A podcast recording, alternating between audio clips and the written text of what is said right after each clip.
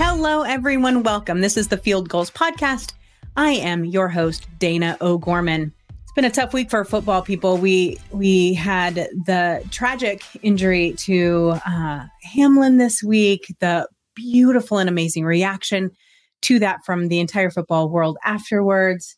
But now we're starting to get a little bit back into football again. Um, and that's going to be hard. It's going to be hard for some people, but we are sure glad that you joined us today. Now, I am really excited because I've been wanting to get this week's guest on for a while, but due to some scheduling issues and knowing how busy he is, I decided to go ahead and wait toward the end of the season.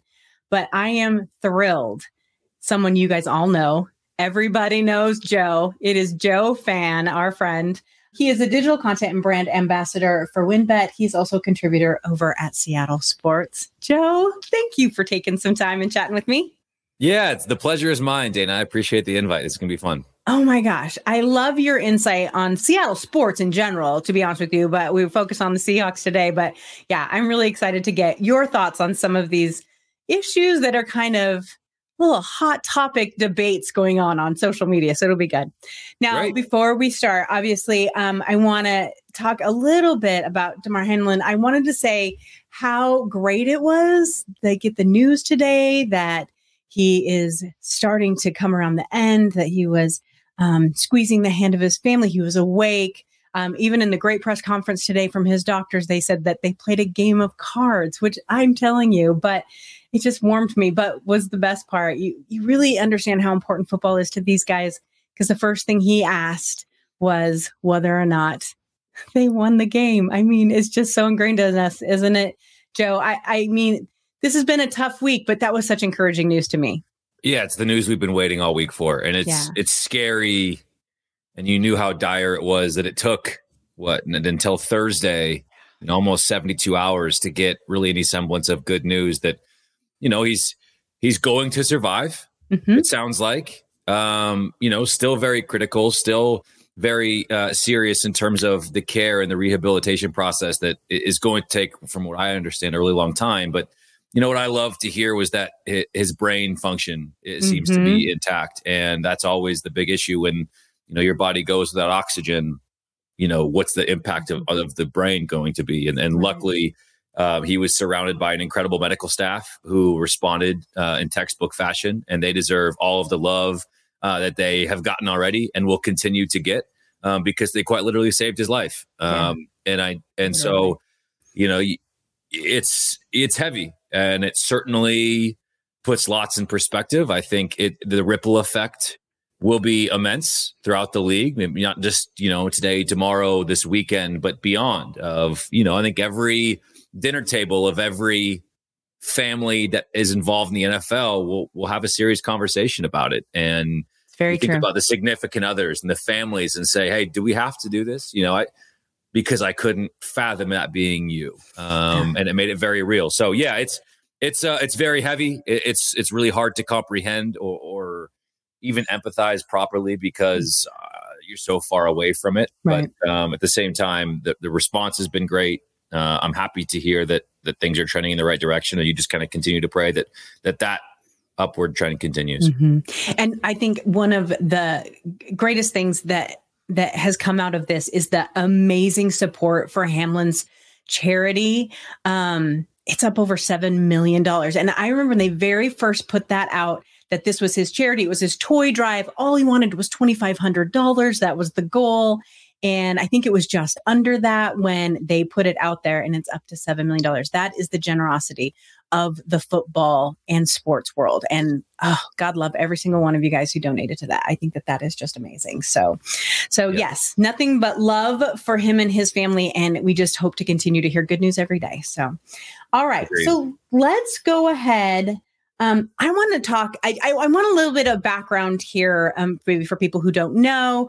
Um, you are quite the Seattle sports fan. you love all Seattle sports. Um, you're a huge Mariners fan. Is that correct?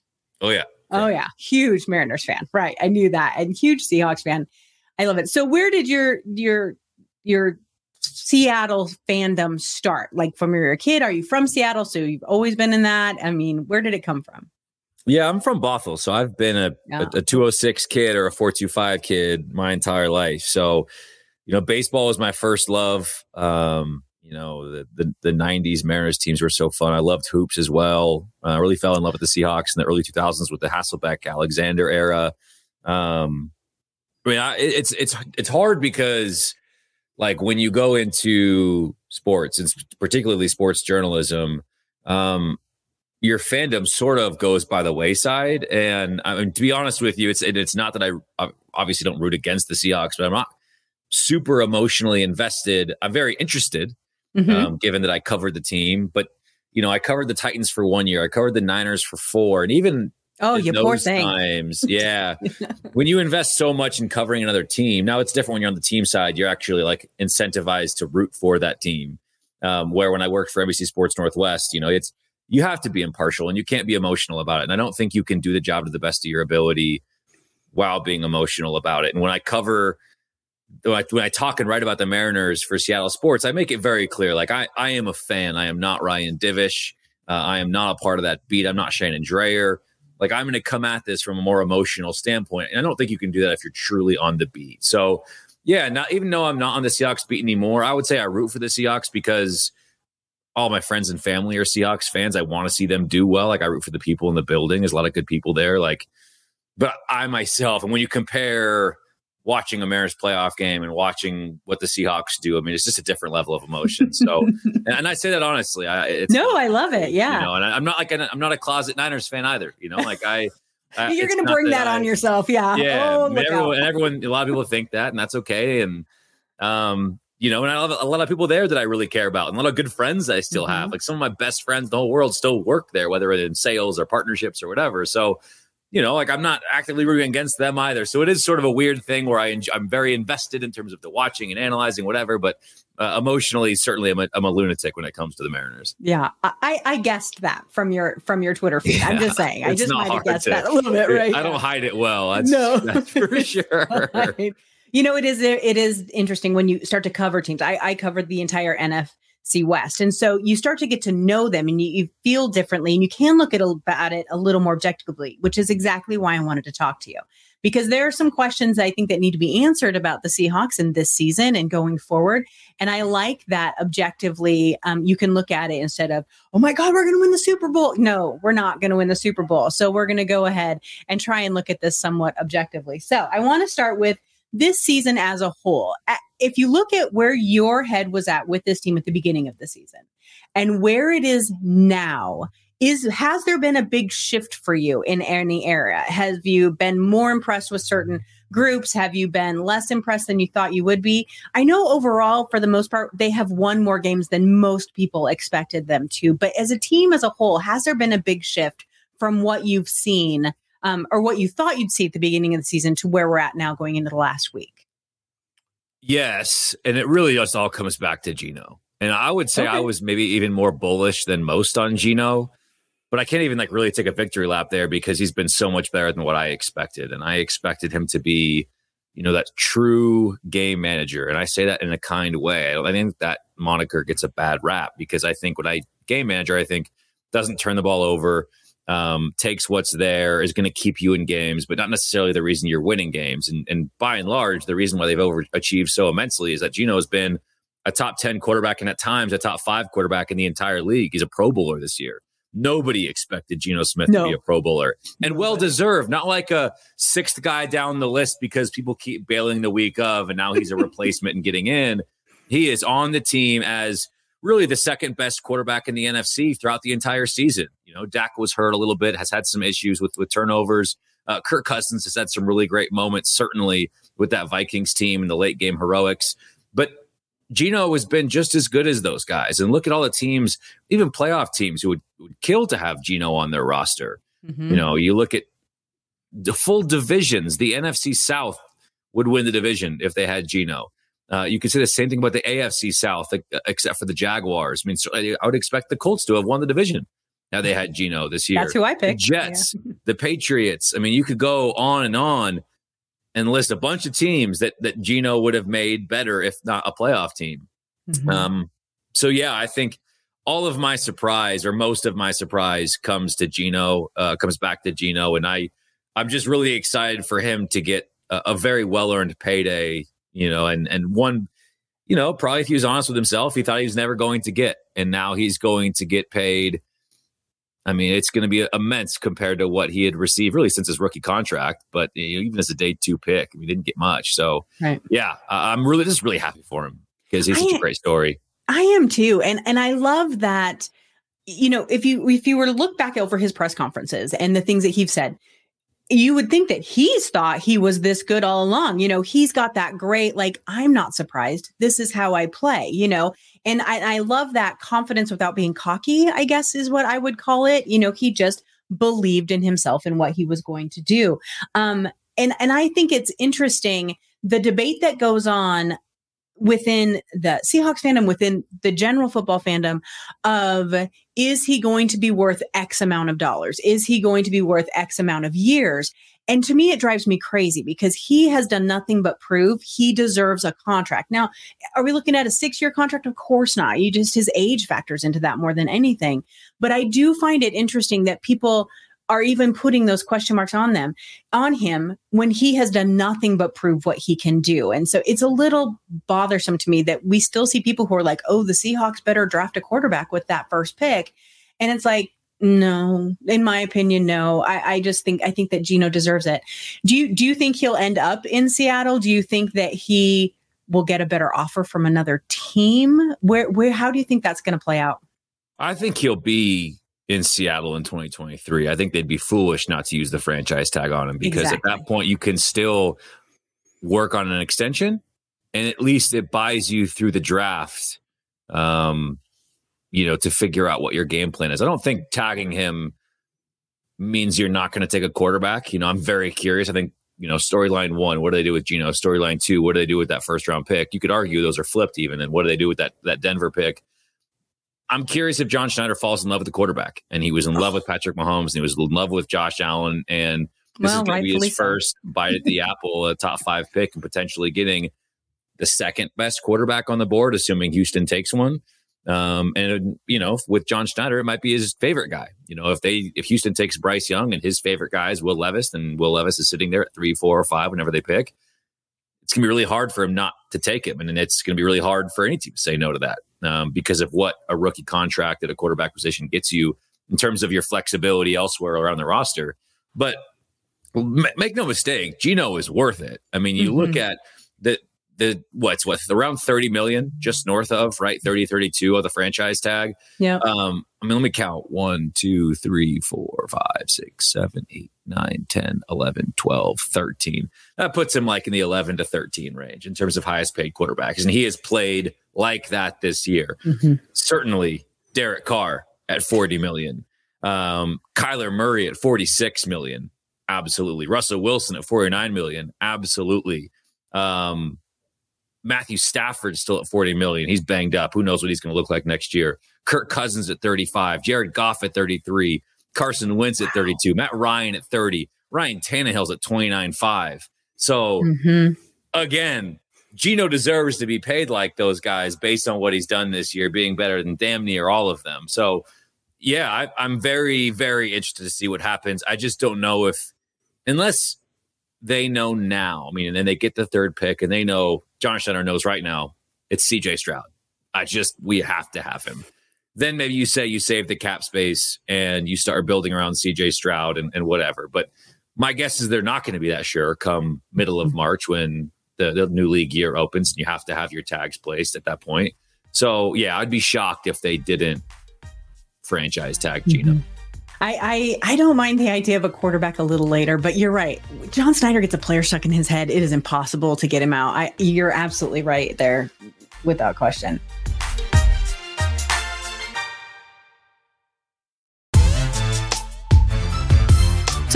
Rest of the roster outside of Geno, th- there's a couple of players that are either up for a contract or won't be under contract next year. Um, looking at the, the entire roster, both sides of the ball, who are the must haves and who are the can let goes, in your opinion, when it comes to some of these these players that are going to be gone and, and and or not gone necessarily, but just out of contract. Let's see. I have a few. I think um obviously Geno is one of them. We have Poona Ford, who if you if my listeners were to talk to you, they would say, "Oh, Dana loves Poona Ford." I do love Poona Ford, but I love Poona Ford the person. Doesn't mean I have to love him as the player. Do you know what I mean? So I think that when you look at that whole roster, who do you see that the Seattle has to hold on to? Poona Ford, certainly a big one. Um, mm-hmm. Fan favorite, productive player, amazing draft find. Just hasn't been a fit in the scheme. I mean, very evidently, a lot of these guys it just hasn't worked with. Um, and and Poona Ford probably chief among them. I mean, he just he's been invisible this year. So yeah, I wouldn't I wouldn't be surprised if he is gone. Rashaad Penny, you know, if you can get him back on league minimum, you bring him back because you know who he is, you like the player, you like the person, you understand you're not banking a lot on him, but at that point he's a backup to Kenneth Walker. Um, certainly could do worse. Uh, Austin Blythe probably gone. You're desperate for a center. Mm-hmm. Uh, Geno, the big one, we'll see. LJ is gone. Phil Haynes probably gone unless the league minimum thing, and he's just a depth piece. Nick Bellore probably back uh, sure. as just kind of their he's a locker room favorite, special teams ace.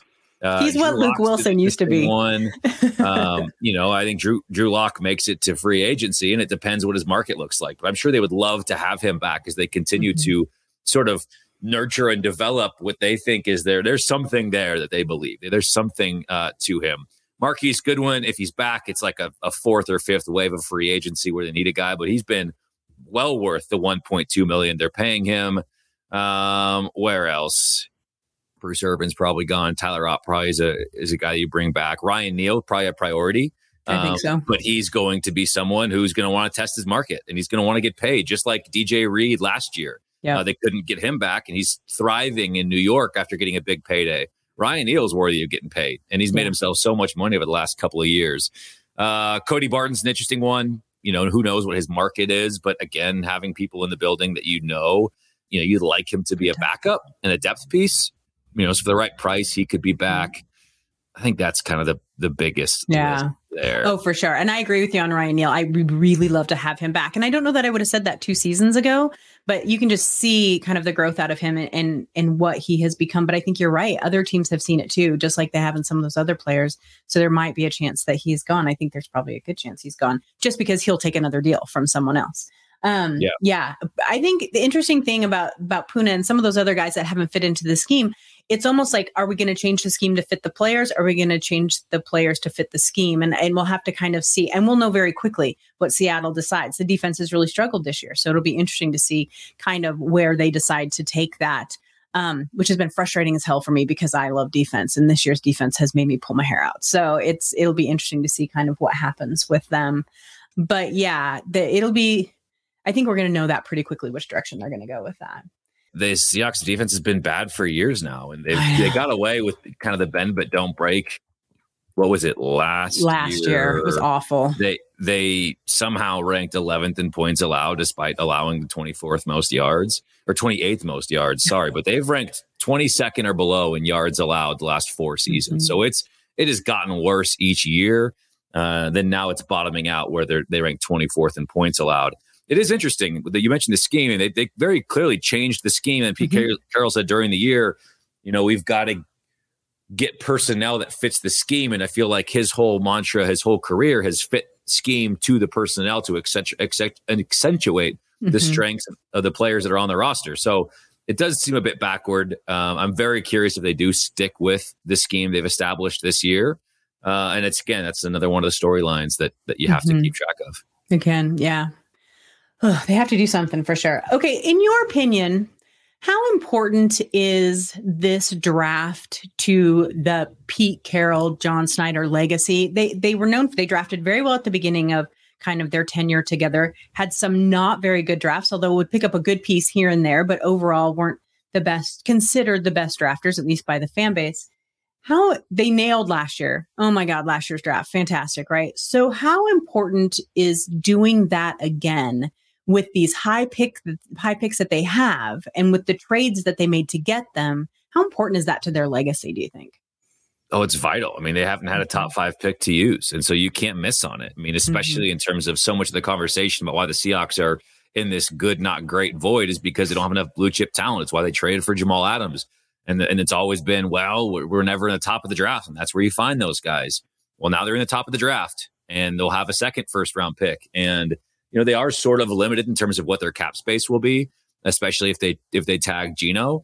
Um, and you can get creative, and, and I, I think it's so malleable that that focusing really intently on, ca- on cap space is sort of a fool's errand because of how Cap creative DMs can be. Exactly. um, but yeah, it's crucial. I mean, this this next draft will shape the kind of short to intermediate future of this team because they're loaded with what it would be four picks.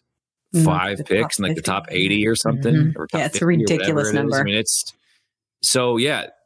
The the the assets are there at their disposal.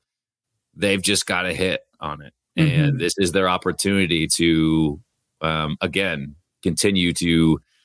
I don't know. They, yeah, I think there was a valid narrative that they these guys aren't drafting well. You mm-hmm. know, and it's not just the first round picks. It's I mean, you can go draft by draft of entire classes that are mostly duds. So yeah, I mean, this is a an absolutely vital offseason across the mm-hmm. board for the future of this franchise. Well, absolutely, and and you know Pete's legacy that he's. I mean, let's be honest. You know, we don't have a ton of years left with Pete, and so setting them to them up for success after he he goes, that's going to be huge for him. And I would think that's somewhere in his mind. I would I would hope to God that's somewhere in his mind. yeah, yeah, we'll see. Certainly. All right, so I have a couple rapid fire questions for you. Yes or no answers. All right, I'm ready. You can kind of you can try to explain them if you want to. I might argue with you a little bit. All right. So here's the okay. first ones. Do the Seahawks make the playoffs? No. No. Okay. Even if they make it eight teams? May, I mean, that changes things. It changes certainly. everything for everybody. It really does. Yeah. Yeah. Fair. Um, but if they leave it as is, you say no. I say no. Okay. Yeah. I think they're going to have an annoyingly hard time with the Rams on Sunday. That wouldn't surprise me in the least. No, knowingly hard time with Bobby on Sunday, probably. Yeah. All right. Do let's see. We already talked about Geno, about whether or not you think he'll be back, but do you think he wins comeback player of the year? It's, just, it's such a silly award to give to Geno because he didn't come back from anything. Um, I would rather have like most improved for Geno. I mean, that's still a thing, right? So he deserves something, and uh, you know, and he's a, and he's a Pro Bowler, which is so he's getting the recognition. But I, comeback feels weird because like what did he what did he come back from? Um, from being so, you know second string. I agree with you. Everyone talks about comeback player of the year, but he he yeah. just came back from having. Is there not a most Russell improved? Wilson. Is most improved not on NFL honors? Well, it should be. Should be, damn it. But I want him to get something, like you said. And so if that's yeah. what he's got to get, then more Like if he wins him. it, that's great. Like I'm not gonna I'm not gonna argue, but right. it's definitely gonna be like uh yeah, I mean he's not didn't come back from anything, but like sure. right. Oh my gosh. I, I, you're the first person to say that. And I'm like, yes, that is, I agree yeah. with you. All right. Is Quandre Diggs on this team next year? Oh, yes. Hmm. That was a good answer, in my opinion. All right. Is Jamal yeah, Adams? I, just, uh-huh. I, I don't know how you can sign him. I, mean, I guess I got to look at the contract. No, I mean, it would cost what, him some dead money, but I why, think he's got to be there one more year. You're going to sign him one year ago why would you cut him now if you're if you're thinking next year's team should be better than this year's team? What is it? What is it? Where does it get you to cut him? Mm-hmm. Um, and yeah. I look at it like this too. He had an injury similar to what Tyler Lockett had when he broke his leg, and I try and keep that in mind. It was at the end of the season. Tyler was not himself that next season. He, he said flat out it took him a full year to really feel healed. I feel kind of the same with Quandre this year because as the season's gone on, he's looked a little bit more like himself. So that's what I'm kind of. I agree. For. You've got yeah. enough holes on the roster. Why would you create more and right. take on a bunch of dead cap by getting rid of you know one of your leaders in the defense? So yeah, yeah I, my I say yes, he will be there. Awesome. What about Jamal Adams? Yes, also will be there. Joe, you're my new favorite guest. Okay. Um, is Pete Carroll still head coach in two years? No. You don't believe the five year plan? I don't know if he'll be the head coach next year. Oh, Joe, don't do that to me. It makes me lightheaded. Okay, so it just makes me nervous. New coaches are so scary to me. I don't think there's any guarantee with someone who's on the other side of 70. I, I well, I think it's going to be a year to year approach of him evaluating the offseason do I want to continue to do this?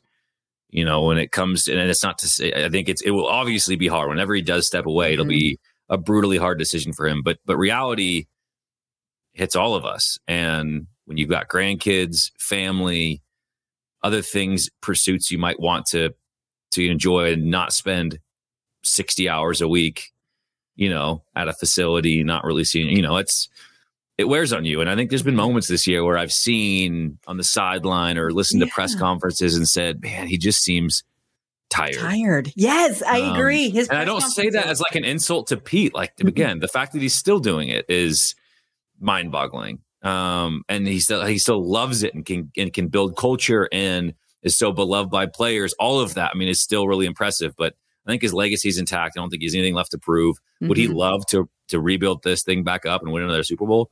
Absolutely, but I don't think it's. I don't think it's guaranteed. Yeah. Um. All right. Does Tariq Woolen win Defensive Rookie of the Year? No, it's going to be Sauce. It is, and it's because he's in New York. Don't get me started. I'm telling you, I will get just too much about that. But yeah, I mean, DK Metcalf had what one catch last week. Fair. It's fair. They're both incredible. Certainly. Yes, I, I get it. I get it. But yeah, New York draft stock, yeah, uh, name recognition coming out. I mean, mm-hmm. all of that is every tiebreaker will go in favor of mm-hmm. of Ahmad Sauce Gardner. And to be honest with you, I, I was lucky enough to interview him at the draft, and uh, he's kind of a cool kid. So I get it. You know what I mean? He's just that personable kind of a kid. It was cool to see the picture of all of them on the field. You know, yeah. when they're trading jerseys and stuff. Like that was I liked that too. All right, but does Kenneth Walker win Offensive Rookie of the Year? And if you say no, I want you to tell me who is. No, I think it's gonna be Garrett Wilson. I think Kenneth really? Walker started late. He got hurt in the middle.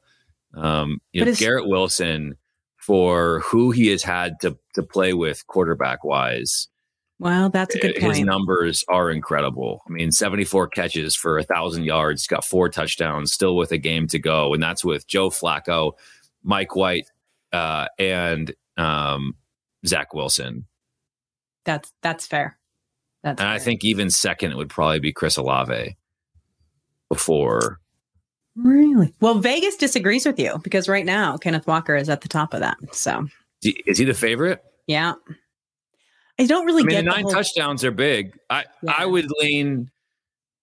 Uh, I would lean Garrett Wilson just because of how good he's been on how bad yeah. a team with how bad a quarterback play. Granted, I would play. love to see Kenneth Walker play, and he's he's a stud. So mm-hmm. I don't say this again. I'm not rooting no. against him. I would love to see it, but for my money, given what he's had to overcome with yeah. you know wide receivers are so quarterback dependent to have a thousand yards your rookie season with that. Mm-hmm. I get it. James J.R. Smith meme. Uh, it's true. I'll give it to Garrett Wilson, but hopefully Kenneth Walker does win it. That'd be great. That would be great. All right, now I think this is going to be your favorite question to answer that I'm going to ask you as we wrap it up here. Are the Mariners going back to the playoffs next year? Oh man. The postseason. They don't call it the playoffs, do they? They call it the postseason. I'm not a huge baseball fan, so please forgive me. But it's yeah. I use them synonymously. Okay. I look like I mean, I yes, they should. They should. They should. Yeah. It's just the American League is tough, and I don't think they have gotten better in the way they think they probably think in the building they've gotten better. You know, they're banking so heavily on the development and progression of guys already there. You know, full year of George Kirby, full year of Luis Castillo. And don't get me wrong, it should be immense, but everything else they've done this offseason is just kind of incremental improvements. Now there's still six weeks before pitchers and catchers report. Um, and things can still happen during though. spring training, but Already. yeah, I I'm excited, but I, I I think they could have done more, and that's frustrating. Yeah. But my answer would um, still be yes. They yes, should. They should. I'm telling you, the life of a baseball fan. I've never met fans more tormented than a baseball fan. Hockey fans like to act like they're tormented. Football fans act like they're tormented, but it's a baseball fan that is killer. 160 some games you have to suffer through.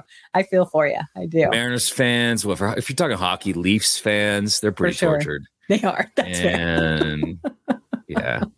And I hope so. Browns. I don't know. I so. That's awesome. Joe, I appreciate it so much. Um, let everyone know how they can find you on Twitter because you're one of my favorite Twitter follows. Yeah, at Joe underscore fan. Um, follow easy. me, appreciate you. If you don't, yeah. appreciate you as well. Feel free to argue. Appreciate you having me. This has been a lot of fun. Oh my god, it has been so much fun. All right, and it's been a blast. Yeah. Awesome. Thank you so much. All right, everybody. That is my show for this week. I will be back again next week, but make sure you always check out Field Goals. Make sure you subscribe because Dan Veens will do a pre and post game um, after every Seahawks game. So we'll talk to you guys again soon. Bye bye.